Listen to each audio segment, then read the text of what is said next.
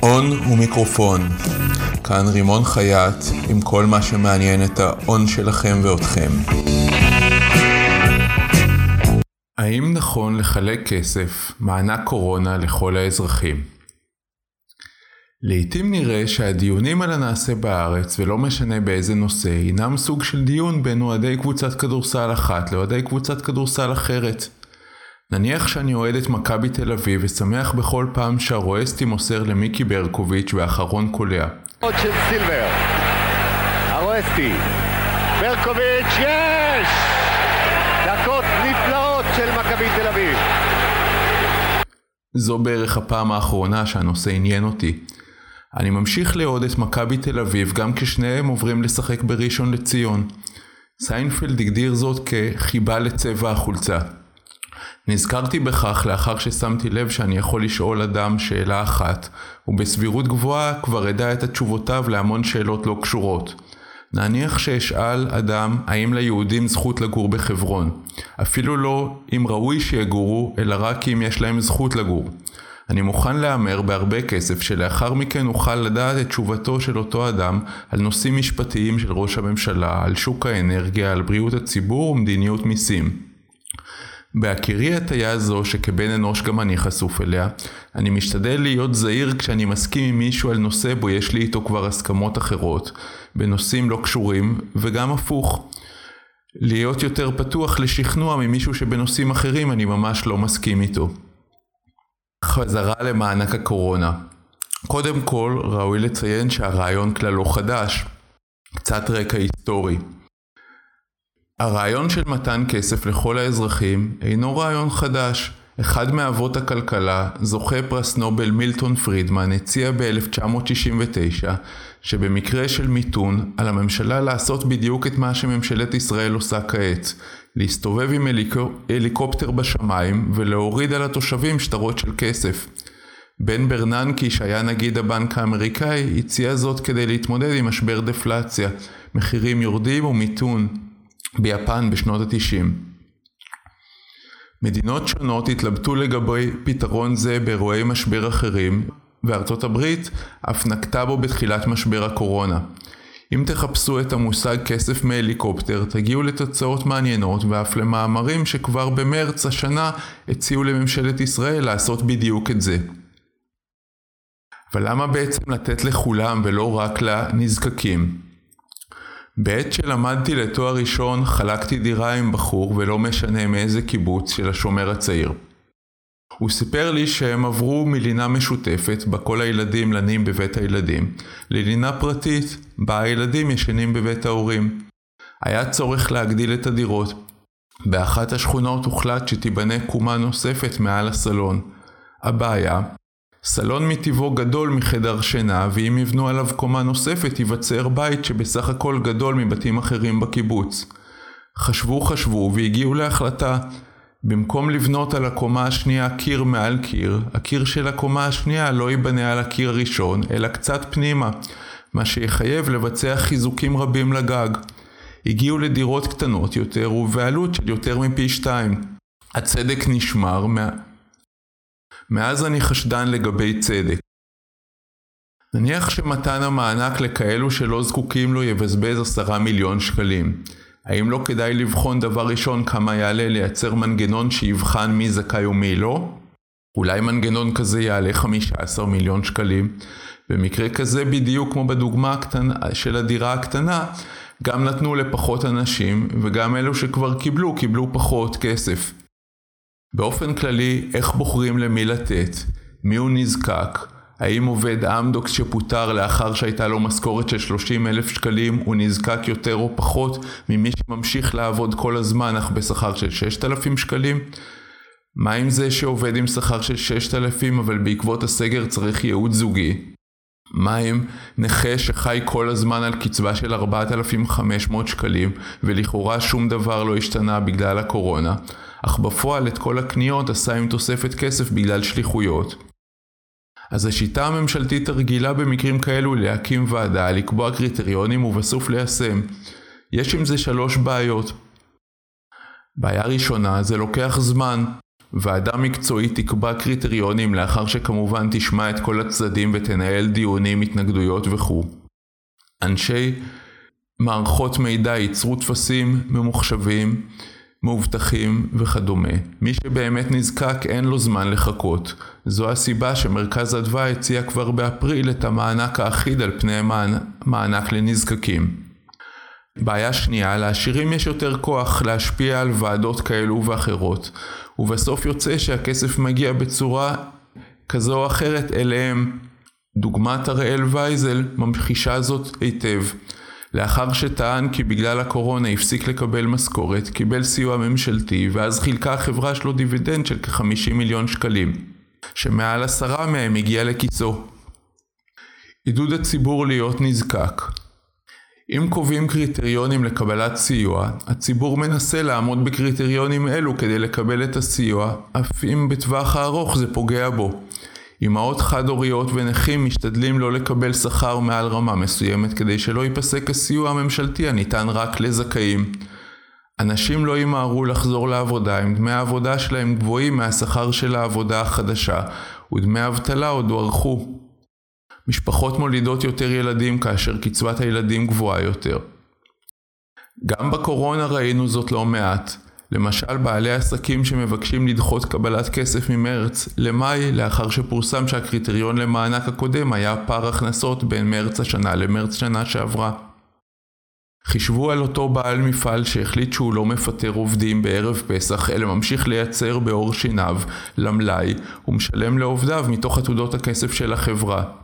עברו חודשיים, הוא רואה שמי שפיטר והחזיר עובדים קיבל מיליונים, והוא שקופתו כעת ריקה לא זכאי לכלום דווקא בגלל שלא פיטר איש. מה הוא יעשה בסגר הבא? האם זה אינטרס של המדינה שהוא יפטר את עובדיו? חל"ת ופיטורים אלו מבחינתי דברים דומים, בשניהם מועברת פרנסת העובד מהעסק לביטוח לאומי. נסו לדמיין מצב לא צודק בו נכה וחד-הורית מקבלים קצבה גם אם יעבדו בהייטק ויקבלו שכר גבוה. לכאורה זה לא הוגן, בפועל זה טוב לכולם, המדינה משלמת אותה, את אותה קצבה כמו שהיא משלמת בכל מקרה, הנכה והחד-הורית משלמי מיסים, במקום פעמים רבות לעבוד בשחור בשיטה הנוכחית. ההרגל של קימה לעבודה משפר גם את מצבם הנפשי והבריאותי, ולא פחות חשוב, נותן דוגמה אישית חשובה לדור הבא שלהם, אשר בתקווה לא יהיה נזקק. כשרוצים צדק עלולים במקרה הטוב לקבל דירות קטנות יותר, ובמחיר גבוה יותר, ובמקרה הרע לקבל בדיוק את ההפך. מחיר למשתכן היא תוכנית סיוע לזכאים. לכאורה מי שאין לו דירה, המדינה עוזרת לו לקנות דירה. בפועל יצא על המדינה בדיוק אירוע הראל וייזל. מי שאין לו דירה אבל הוא עשיר, קיבל הרבה יותר ממי שאין לו דירה אבל הוא פחות עשיר, ומי שקיבל הכי מעט אלו הנזקקים האמיתיים שאפילו דירה זולה אינם יכולים להרשות לעצמם. בין הלקוחות שלי אפשר גם לראות בדיוק את תופעת ההתאמה לנזקקות שתורה לעיל. זוגות שלא רוצים וחלקם גם לא מסוגלים רוכשים דירה במהירות כדי להימנע מסגירת התוכנית. זוגות הממהרים לרכוש דירה לפני החתונה כדי שיוכלו לרכוש שתי דירות בהנחה, דירה לכל רווק, ועוד מיני פעלולים. אין לי דבר ונגד דבר נגד אלו שפעלו כך, גם אני הייתי פועל אולי באופן זה. טענותיי הינם למדינה שיוצרת מערכות מסובכות של הטבות לזכאים. ראו למטה את הטופס שיש למלא כדי להיות זכ... הלוואת זכאות. לכל סוג משפחה יש רשימת קריטריונים אשר משתנים מעת לעת. כמה ילדים, כמה שירות צבאי, האם יש נכה, האם עולים חדשים, האם נכה בכיסא גלגלים וכן הלאה. אין ספק שכאשר נותנים לפוליטיקאים לקבוע או לוועדות שמושפעות מאופן טבעי מפוליטיקאים או מהציבור, אנו מגיעים למערכת הולכת ומסתבכת. יצא שבאותו יום שהוחלט על העברת הכסף, קנה שלמה קרמר בית במושב בני ציון בעלות של 30 מיליון שקלים בערך. אחד העיתונים מיד ציין שגם קרמר בין מקבלי הסיוע, ואף הגדיל לעשות ושמו לו תמונה של משפחה אשר טוענת שארבעת אלפים השקלים שהיא אמורה לקבל היא טיפה בים ובקושי תעזור לה. עצוב לראות כתבות כאלו בעיתונות כלכלית. זוהי לא יותר מאשר פורנוגרפיה של עוני אשר נועדה במקרים מסוימים לגרום לנו לתרום כסף ובמקרה זה לגרום לנו לשינוי תודעתי ולהראות כמה העיתון רגיש. הבעיה היחידה היא שזו שטות גמורה. קרמר לא קיבל סיוע. בהנחה שהבית המדובר אינו דירתו היחידה, אז ביום קבלת מענק של 750 השקלים הוא העביר לקופת המדינה 30 מיליון כפול 8% מס רכישה שווה 2.4 מיליון שקלים. אז כן, בזכות מענק הקורונה הוא העביר בפועל 2.4 מיליון פחות 750.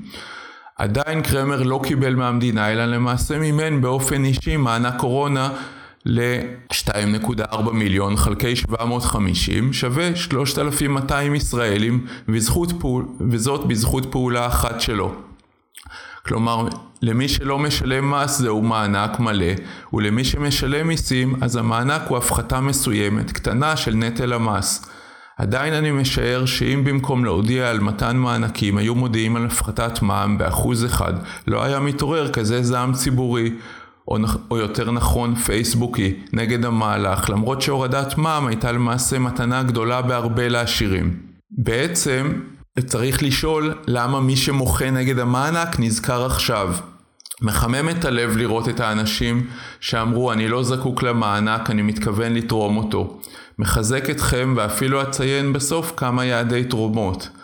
אבל 750 השקלים המדוברים הם כסף קטן, אתם כבר מקבלים או תקבלו מענקים שאינכם זקוקים להם על פי הגיונכם. יש כמה סוגים של מענקים אוניברסליים שלא תלויים בהכנסה. המענק החד פעמי הזה הוא זניח לעומת 750 שקלים שאתם מקבלים אולי כל חודש כקצבת ילדים, אף אם אינכם זקוקים לה. בישראל גם נהוגה קצבת זקנה אוניברסלית, לא משנה מה מצבך הכלכלי. הרעיון הוא כמובן ליצור מצב בו אנשים לא יימנעו מהפקדה לפנסיה כדי לא להפסיד את הקצבה. אז מה לעשות עם המענק? רבים מאלו שכתבו שיתרמו אותו לא יעשו זאת ככל הנראה. לא כי הם שקרנים, שקרן היה אומר שיעשה זאת אף שהוא יודע שלא יעשה זאת. הם ככל הנראה לא יעשו זאת כי את אותו דבר שהם דורשים מהמדינה לעשות הם יתקשו לעשות לבד. איך מחליטים מי זקוק יותר? נערה בסיכון, ילד חולה סרטן, משפחה במצוקה כלכלית או חיילים בודדים, וכן הלאה. הניסיון מראה שמול בחירה מרובה וקשה, בסופו של דבר, דבר רבים לא בוחרים כלום, ופשוט לא עושים. במקרה זה זה חבל, טוב לתרום, ואפילו, לא לבחור, בהט... ואפילו לבחור בהטלת מטבע טוב מלא לעשות כלום. דרך אגב, אלו המתרעמים על הממשלה שחילקה לכולם במקום לנזקקים צריכים דווקא לברך את הממשלה. אם אינכם סומכים על הממשלה, טוב יותר שתיתן את הכסף לאנשים והם עצמם יחליטו איך לחלקו. משהו קטן נוסף, יש לא מעט כלכלנים החושבים שבקרוב מדינות רבו, במדינות רבות תונהג קצבה קבועה לכלל האזרחים עובדים ולא עובדים. הרעיון הוא שאנשים לא יהיו חייבים לעבוד כיוון שממילא לא תהיה עבודה לכולם. חישבו למשל על מגזר התחבורה האמריקאי בו עובדים מיליוני אנשים, משאיות, מוניות, מוסכים, מתדלקים ועוד. מגזר זה כמעט יימחק לחלוטין עם המעבר לרכבים חשמליים ואוטונומיים במהרה בימינו. כך גם מגזרים אחרים. אנשים יוכלו לבחור לא לעבוד, אך אם יעבדו מצבם ישופר כמובן. בפינלנד כבר נערך ניסוי דומה עם אלפיים איש שנבחרו בהגרלה וקיבלו אה, קצבה קבועה. נחיה ונראה. סיכום אין בפניי את כל מסד הנתונים והשיקולים שהיו לממשלה כשהחליטה על מענק אוניברסלי ולא לפי קריטריונים. השתדלתי במאמר זה להראות שיש יתרונות רבים לשיטה זו דווקא.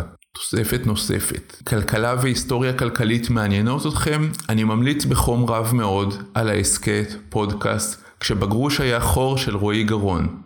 למדתי רבות מפודקאסט זה, ואני חושב שהוא מוגש בצורה נפלאה. כתמיד אשמח מאוד לדעת מה אתם חושבים.